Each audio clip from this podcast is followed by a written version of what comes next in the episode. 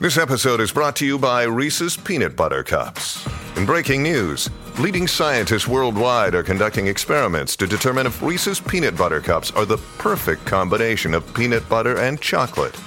However, it appears the study was inconclusive, as the scientists couldn't help but eat all the Reese's. Because when you want something sweet, you can't do better than Reese's. Find Reese's now at a store near you. Hey, it's Matt Bove from It's Always Game Day in Buffalo. This NFL offseason, we can fit 25 hours in a day, and that's because of podcasts that make you more productive. When you're folding laundry, paying bills, making omelets, or any other task that you've got to get done, listen while you work. Do your chores and be entertained all at the same time. It's all about the Bills, the news, insight, analysis, and of course, some jokes too on demand so it fits into your busy schedule. Follow the It's Always Game Day in Buffalo podcast on the Audacy app or wherever you get your podcasts. It's the most anticipated WNBA season in history. And you know what that means. Court is back in session. Welcome to Queens of the Court, an Audacy original podcast. I'm your girl, Sheryl Swoopes. And I'm Jordan Robinson. All WNBA season long, we'll be bringing you interviews with star athletes, analysis on your favorite teams, and lots of hot takes. Order, order in the court. Follow and listen to Queens of the Court on the free Audacy app or wherever you get your podcasts.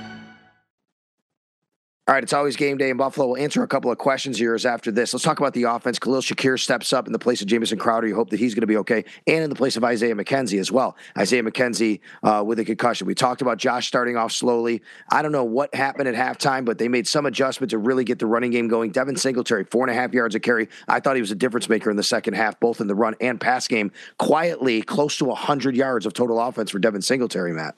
Yeah, I think the last drive he really stood out. I mean, the play that's going to kind of be at the top of the list for me is the screen pass where yeah. they hit him right off the, you know, snap the ball, throw it right to him. He gets all the way down. They actually said after the game, they told him, and this is just kudos to the Bills. It was a master class with the game clock management at the end yeah. of the at the end of the second half. It was so good compared to some of the stuff we've seen the last couple weeks. But well, I guess just last week rather. Mm-hmm. But they told him don't score. Like get down there, give yourself a just get down, don't get into the end zone. And then he had the nice run where they were trying to let him score, but he knew not to. And then they had the QB sneak. So yeah, I, I would say after the fumble, Devin Singletary really redeemed it. It wasn't just the fumble, it was a fumble and it was a drop, but he really redeemed himself because I just I don't get the Zach Moss thing. I, I've tried to make it make sense I've tried to understand why they do it. It just doesn't feel like it ever gives them the spark that they're looking for. And he had another run on third and one. The offense that I'm not going to put this did. on Zach Moss, but no, he didn't they, get it. No, and if you're going to have him in as a power guy and whatever, you're going to expect to get some of those. Um, they they don't have much of a power game on on third and fourth and short. They did convert one or two of those today, but that was really Josh Allen kind of leaking out a little bit and doing that, not going straight ahead. Uh, Devin Singletary also fumbled, not a good fumble by Devin Singletary. He got yanked out of the game. You, you already brought up the end of the game sequence. Let's talk about that. I'd like to do that. Um, you're right. It was a great, great job by Sean McDermott. And I think what people might not realize, and McDermott talked about this after the game, he's got people upstairs telling him, talking to him, where the chains are, what the time is. Like, this is something he's in communication with. He gets with Josh. Josh knows what the situation is. They tell Devin Singletary. That's not said right when they get down to the 10. As you pointed out, Devin knew not to score even before that. They knew what the situation was. They played it perfectly so that they could score with no time left. They intentionally did not score. And how about the Ravens? They were trying to let him score.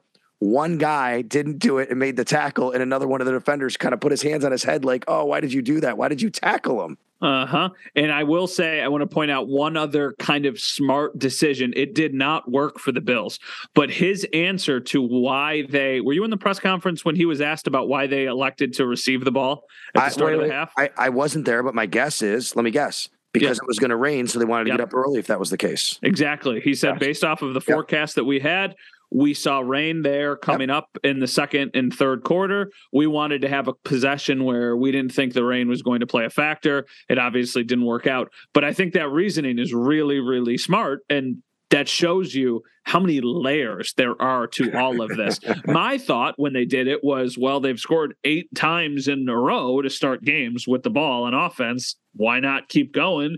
But when you have that kind of explanation, you're like, oh, okay, that makes a lot of sense. But just an offense in a whole night and day compared to the first, let's say, 27 minutes of the game and then sure. the final 33 minutes of the game because they looked like the normal Bills on that final drive at the end of the first half when they scored the touchdown to Isaiah McKenzie. And then in the second half, I mean, they only scored 13 points. We're used to them putting up more, but given the conditions, given the like kind of the way the game played out, that's still pretty impressive. They, they did a good job. Yeah. By the way, I'll say I'm glad we got it because we talked about it on the broadcast. What you just talked, I did not hear his response, but that we debated on the broadcast. Why did they do that? And we figured, hey, it's because it's going to rain, and they think about this. I go back to the New England game last year. There was something else similar with the wind and the the wind and uh, the snow and all that that was going to happen, and how he thought through that. So it doesn't surprise me that Sean McDermott was thinking about it. Sometimes I think you can have paralysis by analysis, if you will, a little over analysis, but I think mm-hmm. it made it made it made sense. It, it was the right thing to do. It just didn't turn out right for the Bills because obviously they started off and Josh threw an interception. Okay, so before we get to questions, we asked last week on this podcast, who are the Bills? We both agreed they're still the best team in the AFC, should be favored to win the Super Bowl. Um, after today's win, I would like to kind of take it a, a different way, I guess. I mean, who are the Ravens? Who are the Dolphins? How close are they? After today, do you think that the Ravens – and the Dolphins are closer to the Bills than what we thought they were? Or was today an indication because of the way that the Bills kind of gave them everything and then came back to win, an indication that the Bills are still, there's still a pretty good gap between the, them and these teams? I would say, I think right now the Dolphins are the better team than the Ravens. And, and I know they played them. each other and they did beat them. So you give them the nod there. But if you were going to have to play either one of these teams in the playoffs, I would be more scared yeah. to play the Ravens than I would to play the Dolphins. And I think a lot of that comes down to Lamar and just 100%. having a dynamic game changer quarterback. So I think what the I think the Ravens are very similar to the Dolphins. I think they're a playoff team. I don't think they're good enough to contend because I don't think their defense is great, and I don't think they have quite enough playmakers on offense outside of Lamar. But when you get to the playoffs and you've got a guy like that, there is certainly reason you always would have a chance. And I think the Bills, I know the question was about everybody else. I still think the Bills are the best or the second best team in the AFC. It's a toss up for me between them and Kansas City. I think both of those teams are going to be on a crash course to play each other again in the playoffs, probably deep in the playoffs. And it'll just be a matter of where it is, if it's in Orchard Park or if it's in Kansas City. So that's why, not to look too far ahead, the Bills are going to have to try and get a win against the Steelers, and you cannot write off the Steelers ever. Even when the Steelers aren't good, we have seen that they always kind of seem to hang around. But I, I am really intrigued by the matchup week six between the Bills and the Chiefs. And while I was talking about this, Patrick Mahomes just scored a ridiculous touchdown. Okay, so I just went to Twitter as because I was looking up some of these questions. I see people talking about it. I haven't seen it. I can't wait to see it. He what like happened? he like scrambled off to the right and then like did a little spin juke move to get out of a tackle and then just kind of flipped the ball up in the air like he was giving like almost like laying up a basketball and it went right over the defender's head into the I think Clyde Edwards Helaire's hands. It was pretty spectacular. So it's Edwards Helaire's second touchdown then. I believe so. Uh, let's see here. Uh, yep, he's got two. He's got one running. So as people are listening to this, they're going to know the results of the game already. we not we're yeah. we know this in real time. All well, right, it's twenty one three Kansas City. Uh, well, hey, the Bills the were down twenty to three, and they came back and won. I don't think the Chiefs are going to lose this one. I agree with you. Uh, the Buccaneers just can't move the ball on offense, and um, Tom Brady is just not the same quarterback right now. He is five of six, as I tell you this, for 56 yards, but it's clear that that is not the same offense. All right, what do you have for some questions before we roll out of here? Okay, so there's a lot of them. One of them is just this is from Tom. Shakir earning more time, even assuming either McKenzie or Crowder can return. And I think it's a good question because he had two big plays in this game. I'd like to see it. I still think it's good to have Jamison Crowder back as a return man. He's been good. He's a veteran. I don't know what the update on him is. I believe they had his ankle in an air cast, so that's never good. No. Uh, but Khalil Shakir needs to be on the field in some capacity. I agree with that.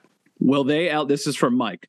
Will they elevate Tavon Austin or Isaiah Hodgins? It's a great, great question. I would think maybe Tavon Austin is first because the guy you lost, the two guys you lost, really are return men. right? Mm-hmm. Think about it. Jamison Crowder and Isaiah McKenzie. So I don't know what your your thought is, but mine is Tavon Austin is very much in play for next week now. I agree. I am curious though if they do want a little bit more size, depending on what they think of Gabe, because still Gabe Davis, he played again today, but it just doesn't seem like he's fully healthy. Right. And it and at one point, at what point I wonder if they just say, hey, or if they ever get to that point, if they're like, hey, let's just give him a week off and see if that makes him better or they figure something out. So if he wasn't available, then I would say Hodgins because you don't have Kumerow either. But if Gabe is good to go, as is Diggs and Shakir, then I would say Tavon because I think he's a little closer to the skill set of McKenzie and of Crowder. So that's just my opinion there let's see. there was one, and I didn't see who wrote it. Somebody asked about re-signing Jordan Poyer actually because of the game he had and what's going on at the safety position. And Matt, I will tell you, I still de- don't necessarily see it happening for any sort of like like long-term contract. I am starting to think a little more that maybe they get to the end of the year and they work out a one-year deal and say, Jordan, we'd still love to have you. We just can't commit a lot of money to you. Let's get, you know, we'll, we'll get you on a one-year deal. They kind of they they move money around to be able to make it work because he showed today how truly important he is to this team. And I think he would remain important to this team beyond 2022. Here's a good one. This is from Nish. Do the Bills re sign Tremaine Edmunds? I don't know. I think these are questions that we still have a lot of weeks to remain, right? So yeah. I don't know. That's something we have to revisit back after like week 18. I think that they really like, uh, they love Matt Milano. They really like Terrel Bernard. But Tremaine Edmunds, he has this stick. Like people think there's no one in the middle on Tremaine Edmunds. Either he's a great player or he's a terrible player. I think he's a very good player. I think he was a very good player today. I think he made a lot of plays, and everybody will be like, oh, well, he overcommitted at this one moment here, or he missed this one tackle here. Well, he's always around the ball. So there are more opportunities for him to either make big plays or to slip up. And I think today he made way more big plays than mess ups. Uh, let's see. Here's a couple questions. This is a little one that I don't think you probably care about at all, but SpongeBob or Rugrats? That's from DJ. That's an easy SpongeBob. Okay, no, so I no I, questions I, asked. I don't really. I do watch SpongeBob because Max watch, watches SpongeBob. I, I don't. I didn't watch it myself, and mm-hmm. I never watched Rugrats, and neither is he.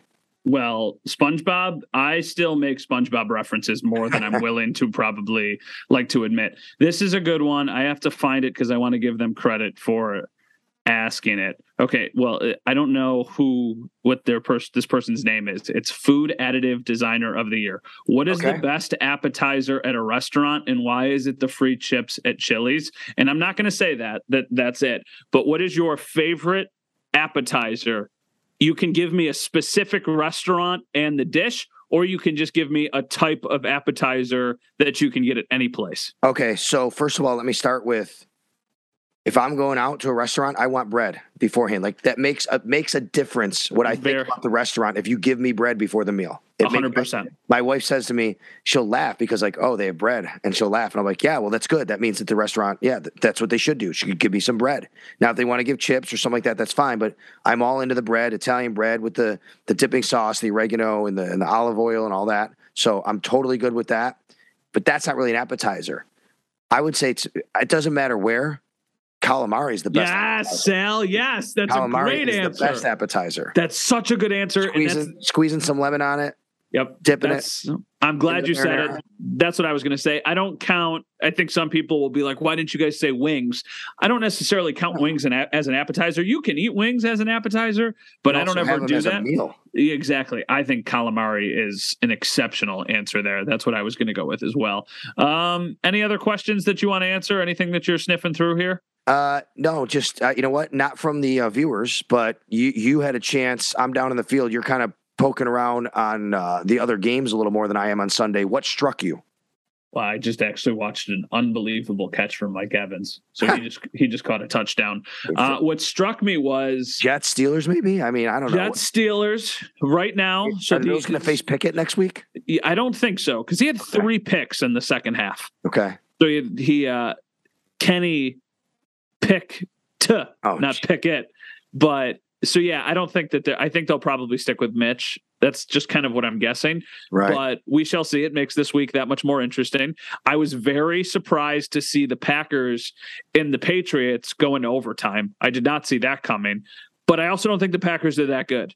I I think Agreed. that says I think that says more about the Packers than it does about the Patriots. I love it, I love it Matt. I, I agree with you 100. percent and obviously we know my feelings about Aaron Rodgers, but I think when we went into the season, a lot of people had the Packers game circled on the calendar as a really tough one.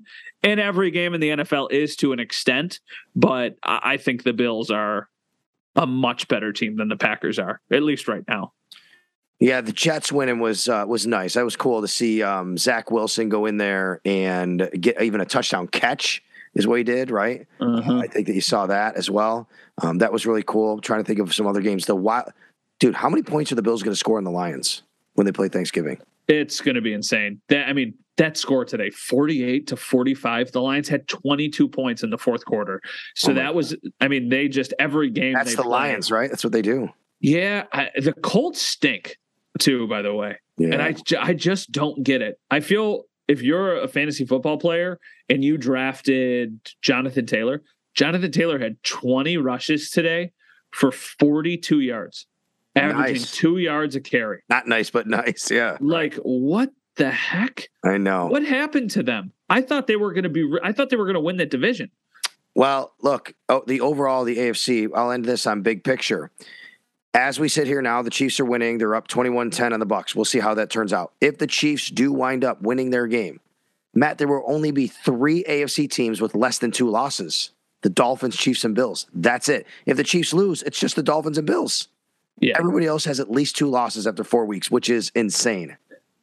I feel like I remember this from looking at it last week. I don't think the Dolphins' schedule is incredibly difficult. It's not coming forward. up. It's not. But they also have the the Tua issue and every all the distraction around that. I don't. I, I'm curious to see how they handle all this. Yeah. So they go Jet. There, I'll just read their next four: at the Jets, home Vikings, home Steelers, at the Lions. I think they could probably. I think three and one would be the baseline there for how they get through those three, those four games. So I think that they're going to be just hanging around. Maybe I'm wrong. A lot of that depends on Tua, but it's not like they handled that situation perfectly the first time. So I don't have a ton of faith that they're going to handle it right the second time. We'll talk a lot more about the Bills and the Steelers on our next podcast, as well as the rest of the AFC. We thank you for listening now, and we hope you always do. We give, come at you twice a week at least here on It's Always Game Day in Buffalo. Download it, subscribe it, throw us a nice rating, and you can do it wherever you want. I mean, you can get this podcast on your Apple iTunes uh, platforms, on Spotify, through the Audacy app, of course, and wherever else you pod.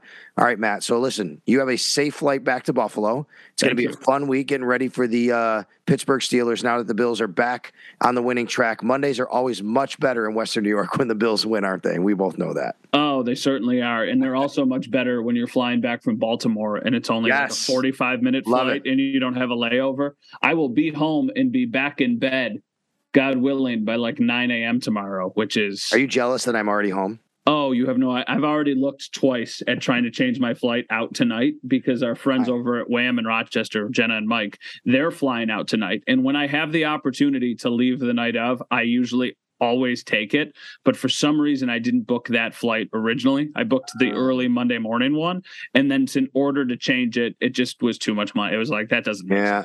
So wow. I'm gonna I'm gonna get my four and a half hours of sleep in this little hotel here, and then I'll uh, get some Jamba Juice at Baltimore Airport, BWI, great airport, love it, and then I'll be home. Take your time, have a safe flight. It's nice having charter life and being back here already I bet. Buffalo and getting ready. That way, uh, people can hear me on Monday morning. But by the time you listen to this, it's already probably Monday night or Tuesday. But we thank you either way, and no matter when you do. For Matt, I'm Sal. Thanks for joining us on It's Always Game Day in Buffalo.